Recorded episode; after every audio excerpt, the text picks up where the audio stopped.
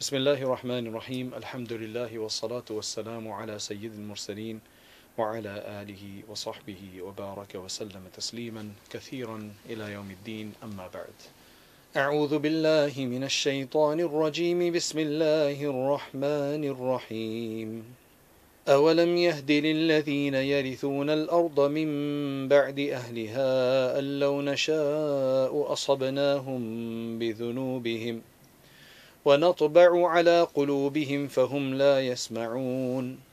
تلك القرى نقص عليك من أنبائها. ولقد جاءتهم رسلهم بالبينات. فما كانوا ليؤمنوا بما كذبوا من قبل. كذلك يطبع الله على قلوب الكافرين.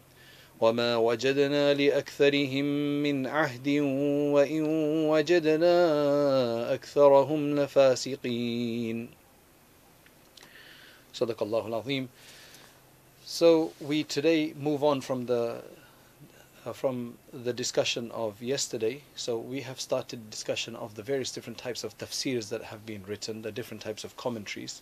And the first and foremost of the tafsirs were those which were based on whatever has been transmitted to us from our earliest generations, from the Prophet ﷺ himself and from the Sahaba and Tabi'een. So they form the first category.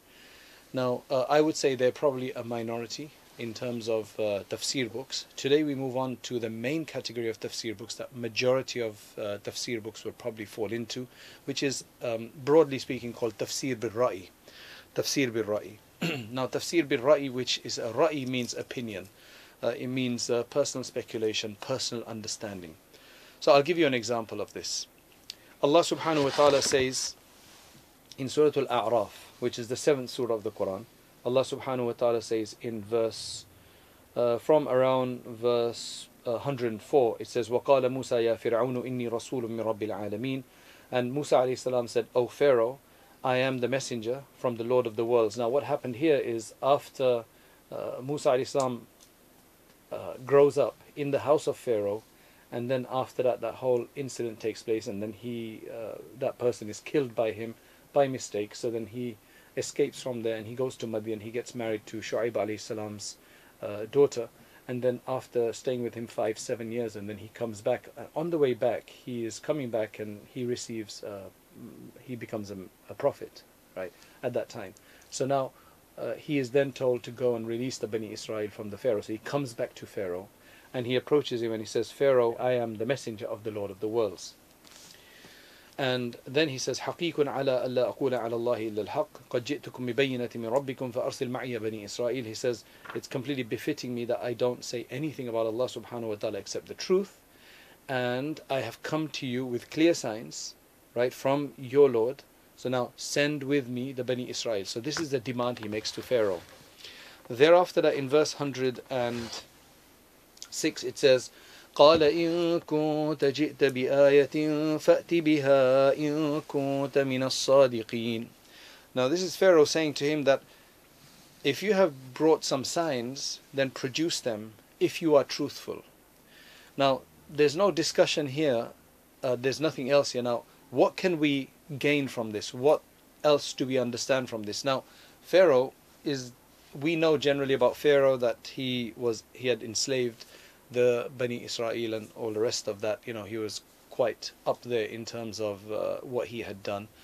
And now Musa alayhi comes and he is saying, send the Bani Israel with me. Now instead of just reject him outright, he seems to entertain him first and he says, okay, bring me these signs then, right? Bring me these signs. Now, what's interesting here is that did Pharaoh have knowledge? I would assume from here that Pharaoh would have some knowledge of prophets of the past, right? He wouldn't be completely a denier of all the prophets or whatever, or he would never have heard their stories. And that prophets would generally bring about a sign, okay? Prophets would generally bring about a miracle as well, because he's asking him to produce it if he's truthful. He's saying if he's truthful. So then after that, what Musa does, as mentioned here, is that he throws down his staff and he becomes that big snake and then he pulls out his hand and it's very very white and illuminated and shining right? So now the people are. Uh, so there's a lot of things that you can take from here. You can say, it doesn't say anywhere. I don't know. I've not come across any revealed sciences which say that Pharaoh believed in God or whatever the case is. But you can clearly understand that from here.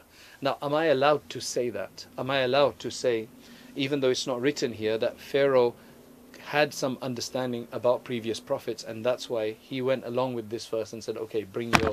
message. He didn't believe him, obviously, but he said, okay, bring these signs up if you want to see. Now, that's speculation, right? Did he really uh, know about prophets of the past or not. We would assume he did. So that is what you call tafsir bil ra'i to try to build the story, understand something from here, put it in perspective using more rational faculties, just rational faculties and things like that. That's what it is. Now, is that allowed or not? Majority of the tafsirs today, I mean, have that. I mean, that there's, uh, in, in fact, a lot of our jurisprudence that is taken from the Quran, if it's not clearly stated in the Quran, is going to be based on this. It's going to be based on what we call ijtihad a juristic endeavor to try to figure out what this is saying. That if Allah subhanahu wa ta'ala says X, then does He also mean Y and Z with that as well? And there's nothing wrong with that. However, there has been a group uh, earlier on, and I just want to mention that to you just to, for you to understand how these things developed, who were very strict about this. And they said, no, only that which the Prophet ﷺ has stated, or that we know that it's come from him, as an explanation, as a commentary, that's the only thing that we will accept as a tafsir. Otherwise, you're not allowed to say anything. You're not allowed to say anything. And uh, they take this from the apparent uh, the apparent wording of some verses and some hadith, which I will mention some of them to you. For example, there's Allah subhanahu wa ta'ala says, وَأَن تَقُولُوا عَلَى اللَّهِ مَا لَا تَعْلَمُونَ And that you say unto Allah that which you do not know that did Allah really mean that or not, and you just say it, right? So you have to be very careful. According to this, the apparent meaning of this verse, they, they use things like that. I don't want to. Uh, I, don't, I don't want to bore you with so many of the evidences on both sides, but I'll just mention a few. There's a hadith from Jundub radiallahu anhu which says, the Prophet wasallam said, "Man qala fil Qur'ani bi ra'yihi fa asaba faqad akhta'a." Now, while the hadith is in itself weak, um, lots of scholars have used it and they've entertained a hadith which is that whoever says regarding, whoever states anything regarding the Quran with his opinion, with his personal opinion that I think it means this, right? And then even if he was to be right, and even if that was to turn out to be correct, he still made a mistake because he's gone the wrong way about doing that. You do not say anything essentially about the Quran without knowing 100% that that is exactly what the Prophet ﷺ has told us or Allah has told us that that's what he means because it's like you are imputing something on someone else. So the response to this by the majority, because the majority agree with tafsir bil ma'thur, oh, sorry, tafsir bil ra'i as such, right, is that this prohibition here is really just about those people who have no idea about anything. They just look at it for the first time and they just make up stuff. There's no uh, the, the, the, there's no uh, understanding of what's going on, of the context in which it's being stated, no understanding of its history, no understanding of the surrounding details. It's just somebody comes and says, I think it means this. Just a random conjecture. All right? So, the the the prohibition that's referred to here by uh, speaking about one's opinion is the one which dominates a person without uh, kind of having any backing for it right? Because generally, if you're going to look at something with some backing and uh, form an opinion based on other facts, that's fine. But if it's not based on any kind of facts and it's just pure whim, you know, just pure conjecture, then that is what it's it's speaking about, right? Which obviously we would say is not is not allowed. And unfortunately, a lot of the you can say deviancies today um, liberal ideas that come about which try to use the Quran.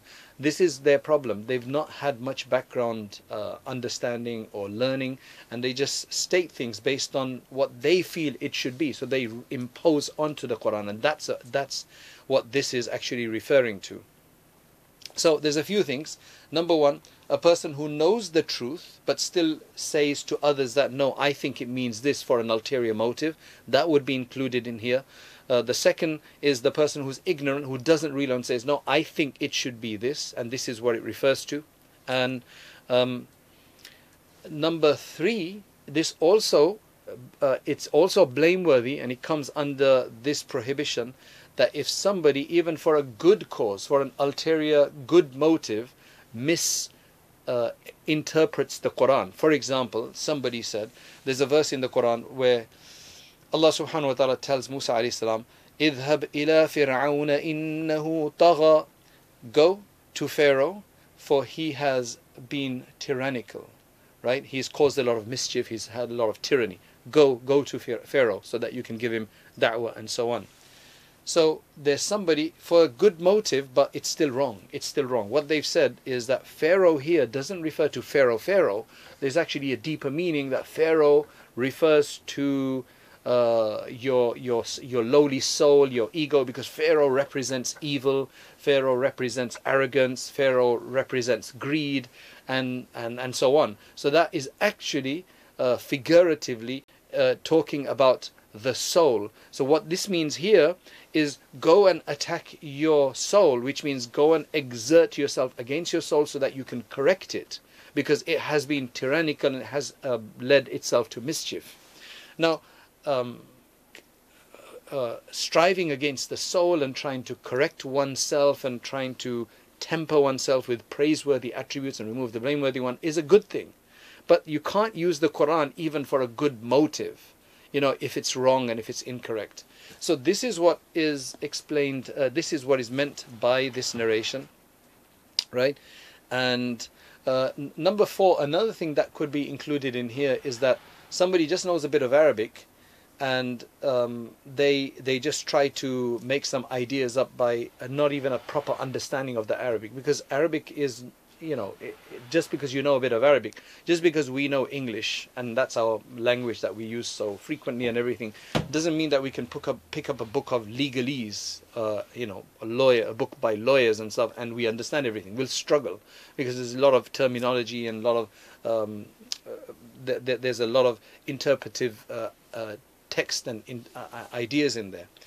So that's what this is talking about. Now, the majority, as I said, they completely fine with doing this in a measured, educated way because that's what the Quran is there for, and their evidences are quite a few. For example, Allah subhanahu wa ta'ala says in the Quran, أَفَلَا يَتَدَبَّرُونَ الْقُرْآنَ أَمْ عَلَى قُلُوبٍ أَقْفَالُهَا Do they not ponder the Quran? Do they not reflect over the Quran? Now, what is reflection pondering? If you're not trying to take out more of uh, engagement and a meaning from there, right? If you had to just read it as it apparently whatever it states and not say anything more of how it might apply to you, right? Then why would Allah subhanahu wa ta'ala be um, censoring these people that do they not um, ponder the Quran or are there locks upon their heart? Then Allah says, in another place كتاب أنزلناه إليك مبارك ليدبروا آياته وليتذكر أولو الألباب This is a book that we have revealed to you which is blessed so that they can ponder and reflect over the, its verses and that the people of intellect will then gain a lesson. Now the way you'll gain a lesson is obviously by pondering, reflecting and then applying to your life uh, in a in a very honest and a sincere manner. All right. So that's what Allah Subhanahu wa Taala is saying. Number two, if it was impermissible to do this, then that means all that the jurists have in uh, in uh, inferred from the Quran would be incorrect because that's all inferences from the Quran, which is obviously based on opinion, but qualified opinion, and obviously that cannot be true. Number three, uh, the Sahaba said so many different things. The Sahaba did this themselves, and that's why the Sahaba had differences between them as to what a certain word or a certain verse in the Quran meant. Now, if it was you had to only take what was very clearly transmitted, then there would not have been a disagreement. But now Ibn Abbas says, I think it means this. Abdullah ibn Mas'ud said, I think it means this, which clearly explains that that is allowed, again, in a qualified sense. So I think the way to conclude this is that really the two groups, they are not really saying different things. They're both saying the exact same thing, but one is focusing on one side, the other one is fo- focusing on the other side. So this is what they call a semantic difference, not, not really a substant- substantial difference or a, a, a difference of substance. Because what the, the, the, those who are prohibiting are saying is, look, we don't want people just to be freely saying whatever they want about the Quran and then just proving their uh, ideology uh, or trying to establish their ideology through the Quran right? And and what they're actually calling towards is deviancy, and it actually goes against so many other verses, maybe, right? But because they think that a certain verse means something, that you should be able to take it as that, like Pharaoh, uh, taking Pharaoh to mean it's your nafs and it's your lowly ego as opposed to something else. So they're saying that, and the other saying that look, we also disagree with somebody who's doing that, but at the end of the day, we allow it. So really, it looks like it's a semantic difference. For example, let me uh, quote to you from Abdullah ibn Mas'ud radiallahu who's one of the ones who did the probably you know huge amount of pondering over the Quran and did a lot of uh, tafsir. But this is what he says. This is quoting from him. He says, "ستجدون أقواما يدعونكم يدعونكم إلى كتاب الله وقد نبذوه وراء ظهورهم فعليكم بالعلم وإياكم والتبدع وإياكم والتنطع." He says, "Soon you will come across people who will invite you to the Book of Allah." While they've already actually thrown the book of Allah behind their backs. So while they're telling you here we're doing tafsir here, but really they they don't have the substance in the Quran. They're going to misinterpret it or they're just going to make it for them. However they want it to whatever they want it to sound. They're going to put words in Allah's mouth, essentially, right?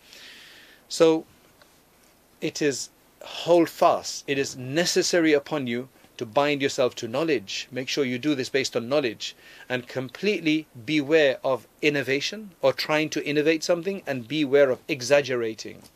So don't take the meaning beyond what it's there for. Don't try to say, hey, this is what it means and take it beyond, or don't try to innovate a new meaning. So that's what he said. Then there is from uh, Umar ibn al-Khattab radiallahu anhu another statement. He said, إِنَّمَا أَخَافُ عَلَيْكُمْ رَجُلَيْنِ uh, for the Muslim community, I've got two fears. I fear two things, right? Number one, رجل يتأول القرآن على غير تأويله a person who interprets the Quran misinterprets the Quran essentially who interprets the Quran against what it really infer what it really signifies and then he talks about the other person who is going to be fighting with his brother for some ownership of something.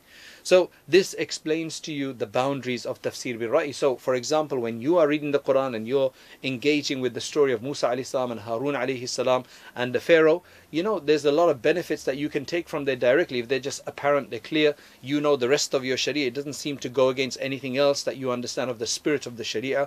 Then there's nothing wrong with that. But tomorrow you get maybe you know, a non-Muslim or somebody who's had no understanding of Islam, though they may have been Muslim from before, and they open up the Quran, they just start saying, "Hey, I think it means this." Shaitan can very easily mislead somebody like that. Now, having said that, so what are the qualifications you need to do a proper tafsir of the Quran? You know, beyond the the general pondering and reflection, which is open to everybody, right? What is it that you need? What are the qualities you need to be a, you know, a qualified mufassir, a qualified uh, commentator. So most of the scholars, uh, the majority of the scholars, if not all of them, that have now come through, you know, with their famous tafsirs, which we, some of them we, we discussed today, right? They would have had the following subjects, and you'll actually find discussions on these subjects, which are all related to the Quran, right, in their tafsir. So the first subject that people need to know about is the Arabic language well, the linguistics of the Arabic language, the philology of it, right? Which means wh- what a word is, where it comes from, um, what its root is, what its root meaning is, and what its various significations are in the various forms that it comes. Can you give me the name of someone? Shifa. So we've got somebody, mashallah, listening whose name is Shifa.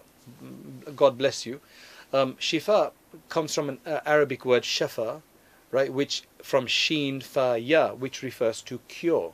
So shifa is the cure, and shafa. So you you have to know the root words. How then, if I say mustashfa, right, which comes from the same root, it means the place where you go to seek shifa, which is essentially a clinic or a hospital, for example, right? So um, th- this this is how Arabic works. It's really really interesting, and you need to know the linguistics. And we have many many dictionaries that have been written about this from as early as the first century. In fact, uh, the Hebrew is very, very similar to Arabic, right? Um, it's a semant- semantic language. It's very, very similar to Arabic in terms of having roots, just like Arabic does. But they only produced their similar dictionaries to Arabic after seeing the Arabs do it. So, you know, they've been going on for thousands, uh, you know, for hundreds of years, thousands of years before um, the Prophet. But after the first century, when our Muslim scholars and philologists started producing dictionaries with all of these meanings properly, like proper lexicons, they started doing their work only afterwards. Okay, number two, the sciences of grammar, etymology, um, and morphology, and all of these things, which essentially means grammar, right? Grammar and also where a word comes from and how it changes and morphs to something else and its origin and how to use the words, all of that discussion. Number three, ulum al-balagha. Right? Ulum al-balagha means the rhetoric of the language, the beauty of the language, how to construct uh, words, sentences, something which is going to be elegant, it's going to be eloquent, it's going to be something which is um, effective, effective speech essentially, right? Because you can you can tell a story just like that, and people will get bored reading it, and you get somebody else to uh, write that same give that same message, but they're a lot more eloquent in the way they do it. They're not so boring. They're not so, they they they their delivery, their effectiveness in delivering that message is amazing, and that's exactly what the Quran is. And that there's a whole science be, beside that. Ilmul bayan, ilmul badi. There's a whole science behind that. All the terms in it and what to do, where to. For example, you've got a subject and predicate. You know, where uh, in some cases where you put the predicate predicate in advance, um, and where you sometimes shift the words around. All of this discussion comes in ulum al balagha. Right? It's an amazing subject. Number four, ulum al qira'at to know the various different modes of reading. We we are going to, inshallah, in one of the subsequent days, we will be discussing exactly what it means by the seven qira'at and the uh, you know the ways of reading of the Quran. But a scholar of who who's really doing tafsir needs to know the qira'at. That's why when you look at a lot of the classical tafsirs, it will discuss the various different qira'at, right?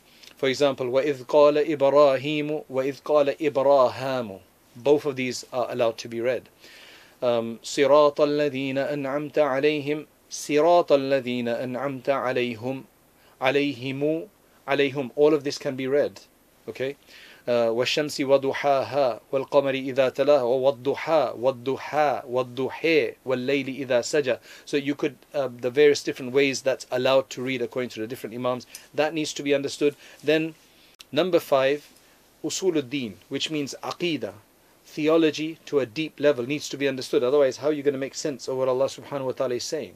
You need to know that. Otherwise, people make a lot of mistakes when they don't know their aqidah, and uh, that, that's why people get into all sorts of mess and trouble. Number six is usul al fiqh, legal theory of how laws are derived from the Quran and so on.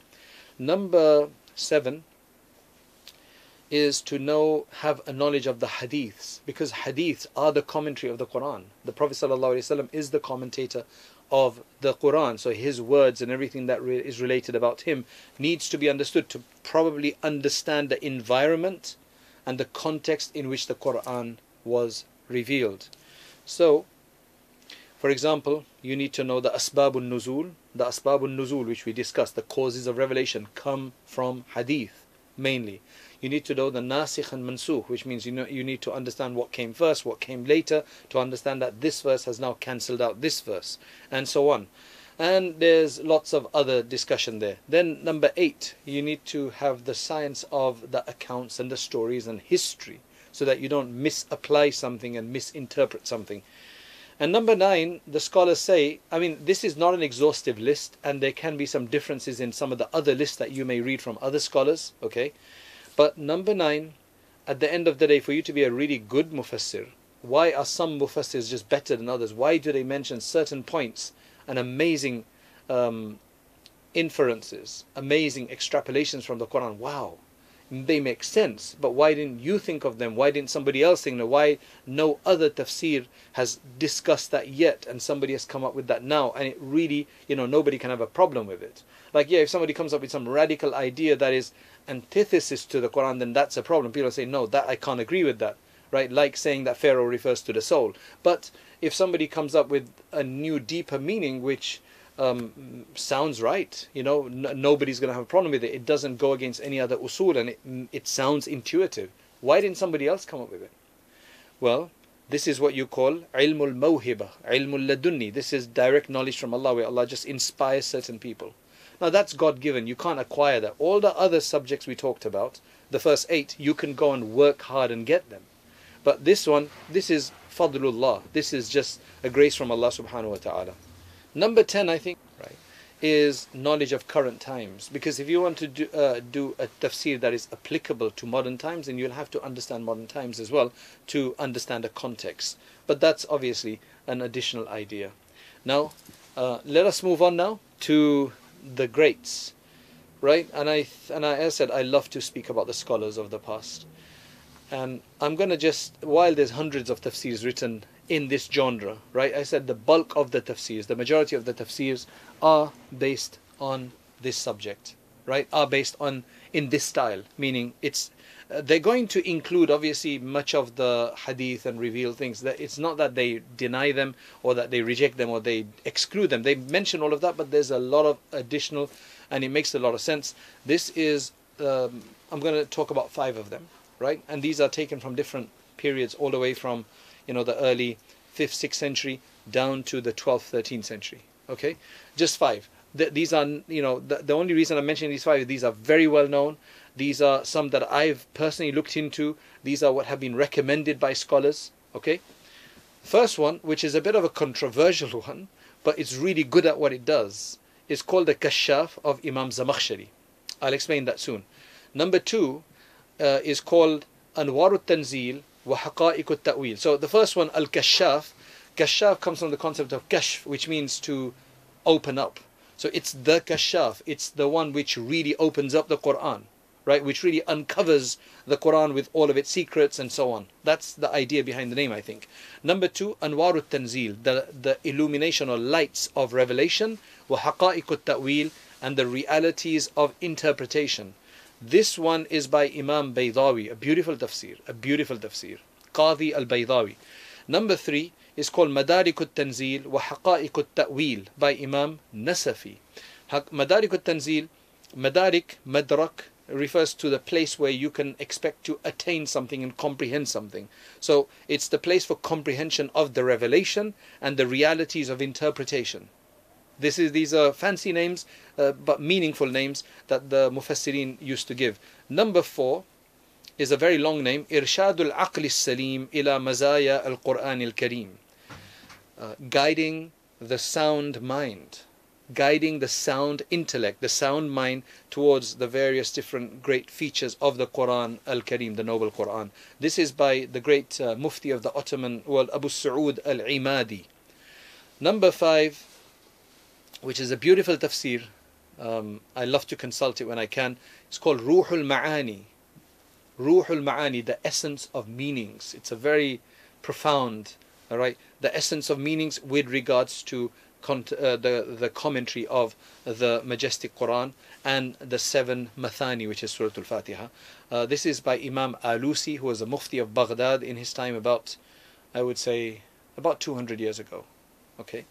So now let us quickly look at these people and try to understand who they are and what made them so great and why have scholars, out of all of the hundreds of tafsirs that are out there, why are these uh, celebrated like this? You know, why these are all really, really famous tafsirs. But because they're in Arabic, many of you may have not heard them. If you read books by, uh, by scholars, they'll quote them they're saying this is Tafsir al-Nasafi, this is Tafsir al-Madarik, this is uh, Baydawi said this, Zamakhshari said this. You may have heard it like that. But anyway, this is now you get to hear it firsthand as to who these people are. First, let's look at Al-Haq Al-Kashaf. And what the full name is Al-Kashaf an Haqa'iq al-Tanzil wa al-Aqawil fi wujuh al-Ta'wil. That's the full name, but it's just referred to as kashaf.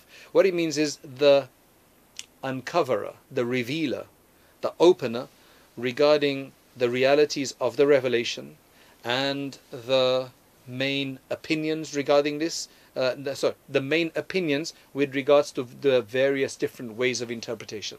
So he's going to provide that. This is Abul Qasim, Mahmud ibn Umar, ibn Muhammad al-Khwarizmi. Al-Mu'tazili. He's from Al-Khwarizm. Khwarizm is if you've been to uh, lots of people are now traveling right? I mean i know the lockdowns uh, upon us but a lot of people started to travel to uzbekistan. Khwarizm is the northern western section of uh, of uzbekistan today where khiva is khiva. And urgench i think that's the place there, uh, there was a, there was a there was a Khawarizmi dynasty there that was finally taken down by the Tatars, uh, by, by, the Mongols, right? Khwarizm Shah, right? So that is the area that he's from, and there was huge amount of scholars that came from there. It's just a bit of a distance away from uh, Bukhara and Samarkand, right? Maybe several hours, and you'll be in that area right? Nowadays you can go there by flight. It's all within Uzbekistan.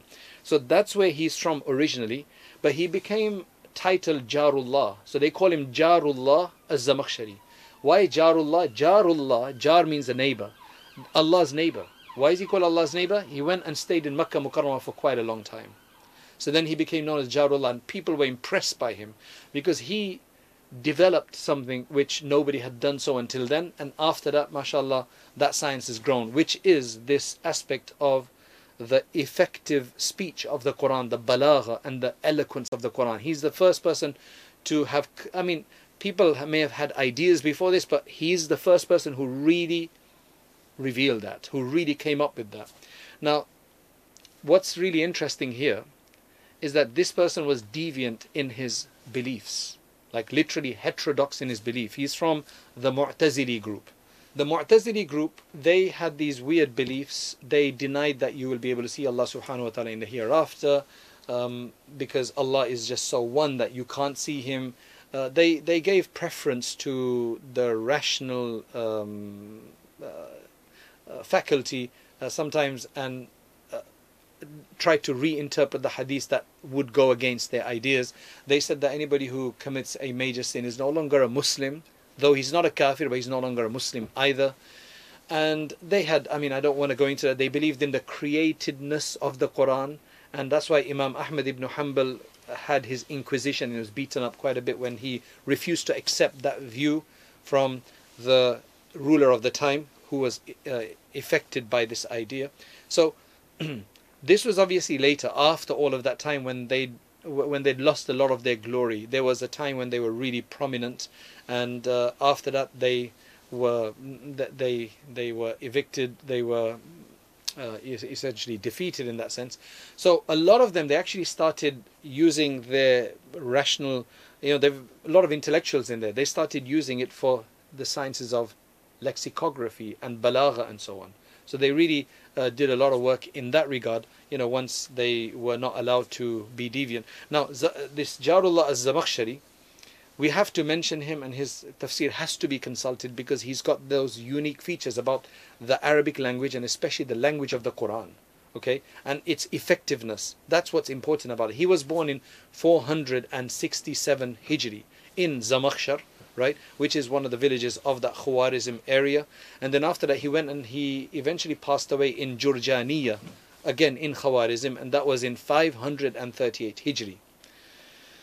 Now, subhanAllah, you know, if it wasn't for that deviancy, this would be an amazing tafsir. So you have to ignore. He, when he, for example, when he discusses certain verses, when he discusses certain verses that he tries to give. For example, in Surah Al-Qiyamah, when Allah subhanahu wa ta'ala says, وَجُوهٌ يَوْمَئِذٍ نَاظِرَةٌ إِلَى رَبِّهَا نَاظِرَةٌ There's some faces on that day will be very resplendent, gazing at their Lord, which is the belief, it's clear in hadith and everything, that's what the Ahlul Sunnah wal Jama'ah believe in, that you will be able to see Allah subhanahu wa ta'ala in the hereafter. He says, no, that's not what it means. Nadhira, which means to see. He says, no, what it means here is muntadhira, which means you'll be waiting for your Lord. So they deny the sight. So what they do is they will reinterpret certain verses like that, but there's not that many places in the Quran for that. Also, what they will do is, uh, for example, there's a verse in the Quran where Allah subhanahu wa ta'ala says, وَمَن يَقْتُلْ مُؤْمِنًا مُتَعَمِّدًا فَجَزَاؤُهُ جَهَنَّمْ That whoever kills another believer purposely, right? Premeditated murder like that of another believer, then you know they're going to be in hellfire and so on. Now the Ahlul Sunnah wal Jama'ah our belief is that they will be in hellfire, but Allah can forgive them and they will eventually go into paradise. The Mu'tazila they used to say that anybody who commits a major sin is uh, is going to be in the hellfire forever. They'll never come to paradise. They may be in a special place because they're not kafirs, they're not disbelievers, but they're not Muslim either. So you'll see a bit of those. But the focus in his tafsir for the majority of scholars is the way he discusses the style and language of the Quran. It's really amazing, right? It's really amazing. Of course, the subject has been further developed. uh, Sheikh Anwar Shah Kashmiri, rahimahullah, used to say that there were only two people that really understood this topic. One was him, right, which is uh, Imam Zamakhshari, and the other one, he says, is Imam Jurjani. Both of these are non-Arabs. Both of these, uh, the Imam Zamakhshari is Turkic background, okay, um, and they were non-Arabs, but they had developed such a mastery in Arabic language that they surpassed anybody who's originally from an Arab background as well. But anyway, that's a separate point. That's his tafsir. Uh, I will uh, so bar these Mu'tazili points, which are a few in there. The rest of the tafsir is quite wonderful in in most sense. I mean, um, in, in in generally, I mean, he's got a lot of other good things in there. So you you essentially read that tafsir with a grain of salt. Let's move on to tafsir number two, which is Qadi al-Baydawi. Now he is Qadi al-Qudat, the chief judge. Nasiruddin Abul Khair Abdullah ibn Umar ibn Muhammad ibn Ali al-Baydawi al-Shafi'i. Now, the first scholar we talked about, Zamakhshari, while he, he was heterodox in his aqidah, he was actually Hanafi in terms of his practice. So he is Hanafi in practice in terms of the way you pray and everything like that, but in terms of his belief, he's got the Mu'tazili belief. So number two is Qadi al-Baydawi, who's a Shafi'i and uh, he is also from he, now he's from the Persian lands. As opposed to the Turkic lands he's more from the Persian lands okay? Qadi Abu uh, Qadi Shuhba says about him that he's Sahibul Musannafat he's the author of many many books and he's the alim and the scholar of Azerbaijan so that's kind of the area where he's from and he became then the Qadi and the judge of Shiraz which is one of the main cities of Iran today he died in 691 Hijri 691 Hijri right? Uh, the the uh, Zamakhshari he died in 538. So this is a good 150 60 years after him, okay? Now, this is a tafsir that they actually teach in many madrasas. We studied a bit of this. We actually studied this with uh, Maulana Abdurrahim Sahib, um, and uh, it's an amazing tafsir. It's very brief. His language is very, very tight. It's very, very uh, succinct, and he's very abbreviated, but he mentions volumes. Amazing. He, he just uses one word to explain something, and you know the satisfaction you get of trying to understand the subtleties.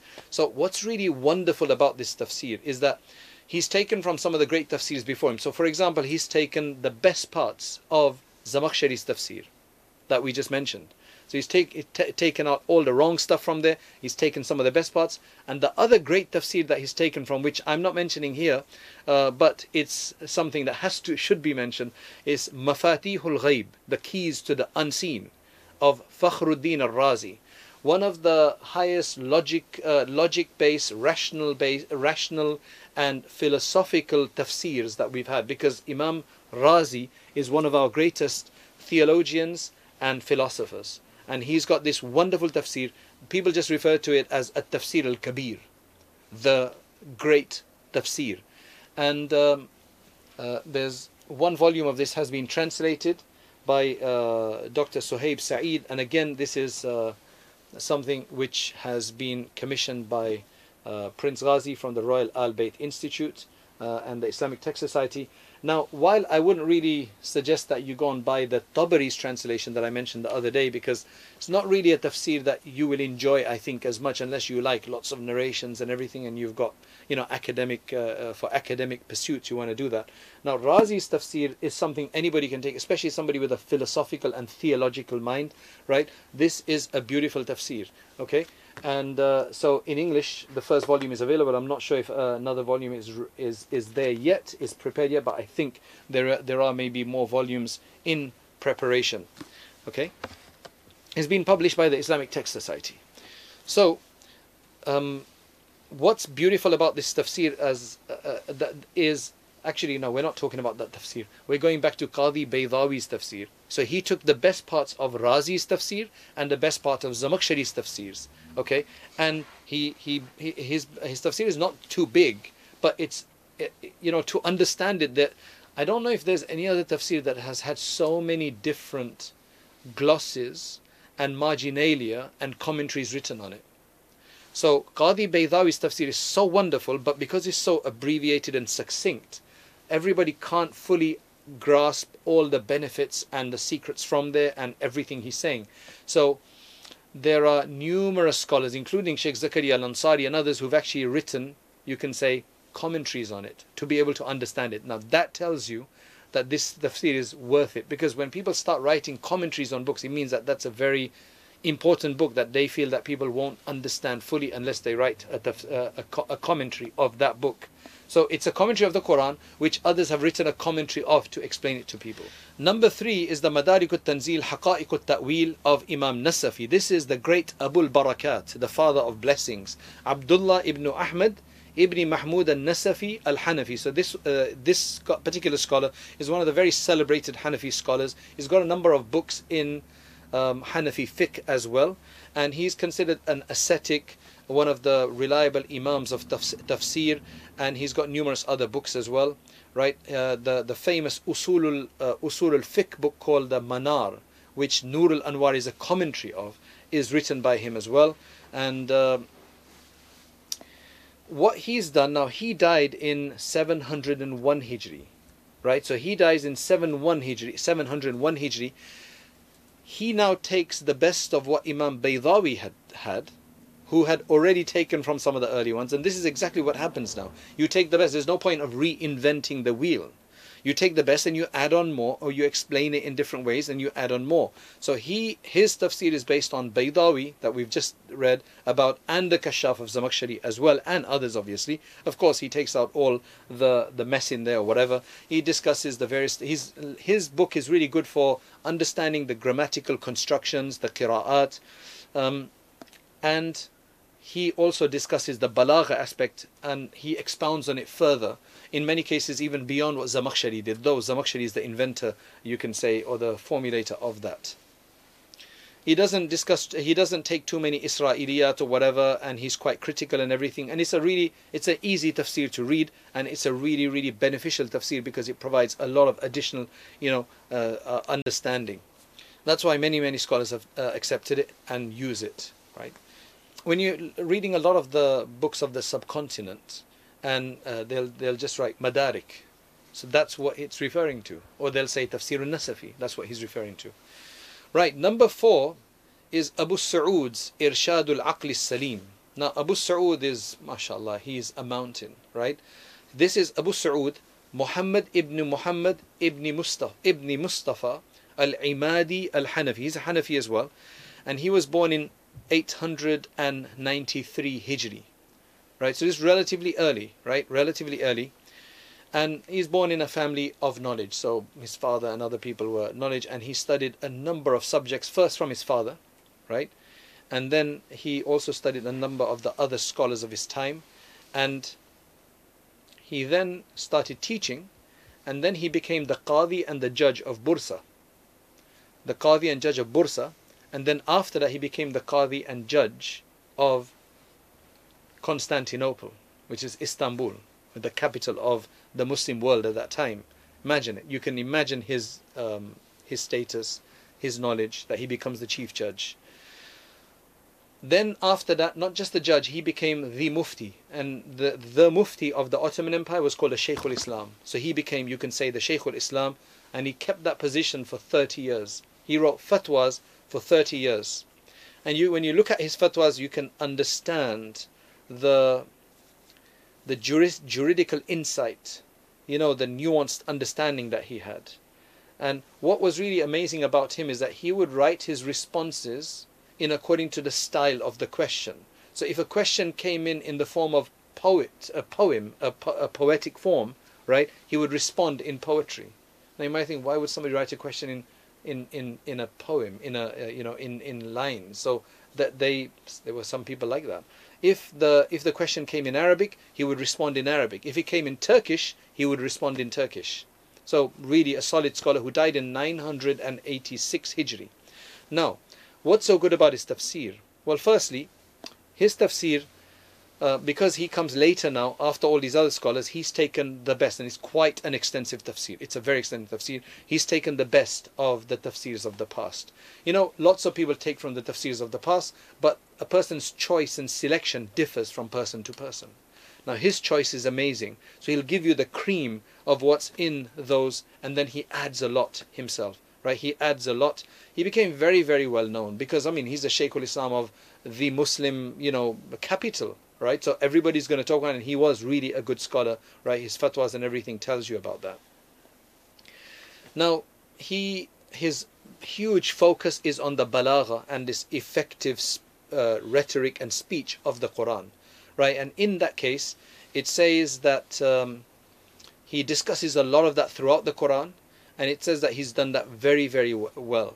And in terms of some aspects of it, he's the first person, so he's quite unique. He's a pioneer in that regard, and that's why um, that's why he uh, he says, you know, the, the, uh, the, some of the observations about his tafsir is that lam yasbukhu ahadun ilay. You know, there's some aspects of his tafsir that nobody has been able to write about that before. Allah subhanahu wa taala gave it to him uh, to to write about.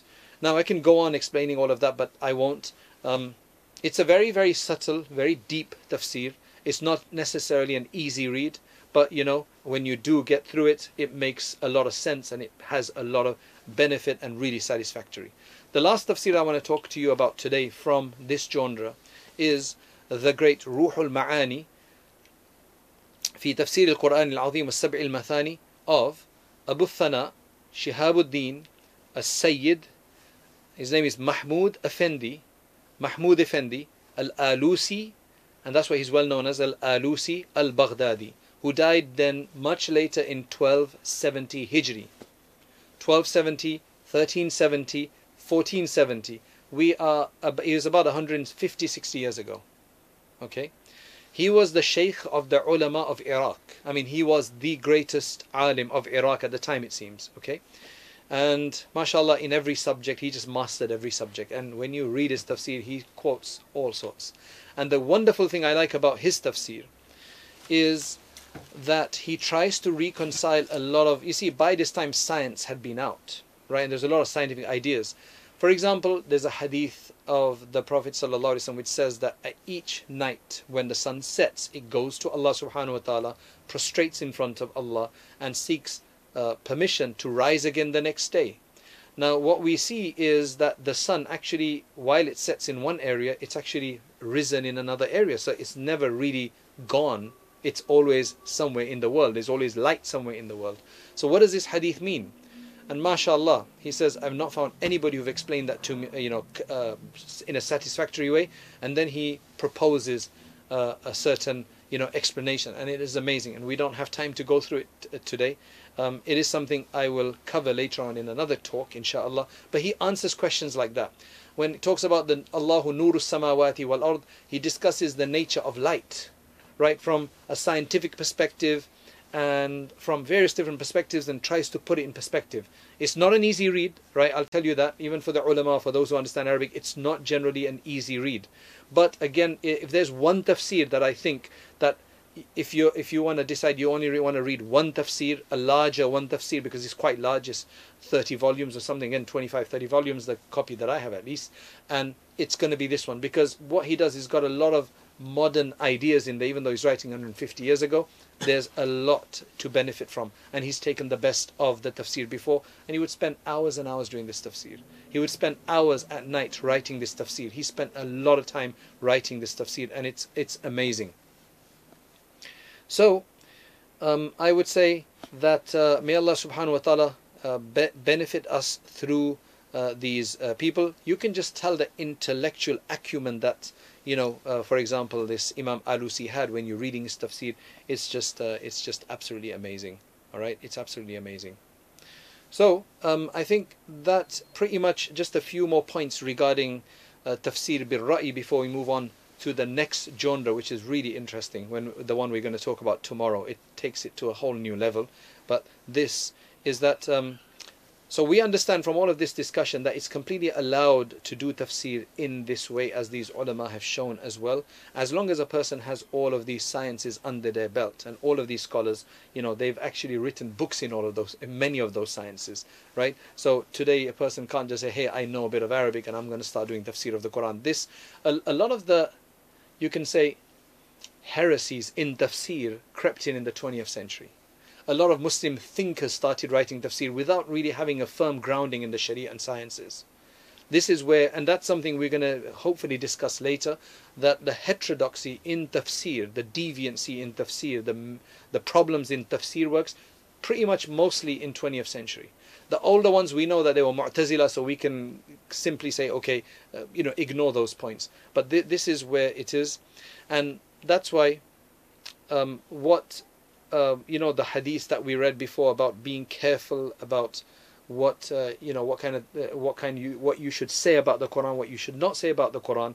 A person should always err on the side of caution, because if somebody doesn't have knowledge of something, that means the default status is that he doesn't have knowledge. Because our de- when we are born, right, we don't have knowledge of something. If I want to learn about Maldives, I don't have knowledge. I would have to learn about it. Okay, so the default is I don't know the default is not that you do know just because you're a Muslim. So likewise with the Quran as well, the default should be I don't know what it means. Go and try to find out from the right sources. So that's a person should be careful about that. And we'll mention a few other points tomorrow before moving on to our next section. Jazakallah khairan. Allah bless you all. May Allah make this Ramadan and this uh, series and this study that we're doing beneficial for all of us and allow us to connect to the Quran. وآخر الدعوانا أن الحمد لله رب العالمين. السلام عليكم ورحمة الله وبركاته. Jazakallah khair for listening. May Allah subhanahu wa ta'ala uh, bless you. And if you're finding this useful, you know, um, uh, as they say, do that like button and subscribe button and forward it on to others. Jazakallah khairan. Assalamu alaikum wa rahmatullahi wa barakatuh.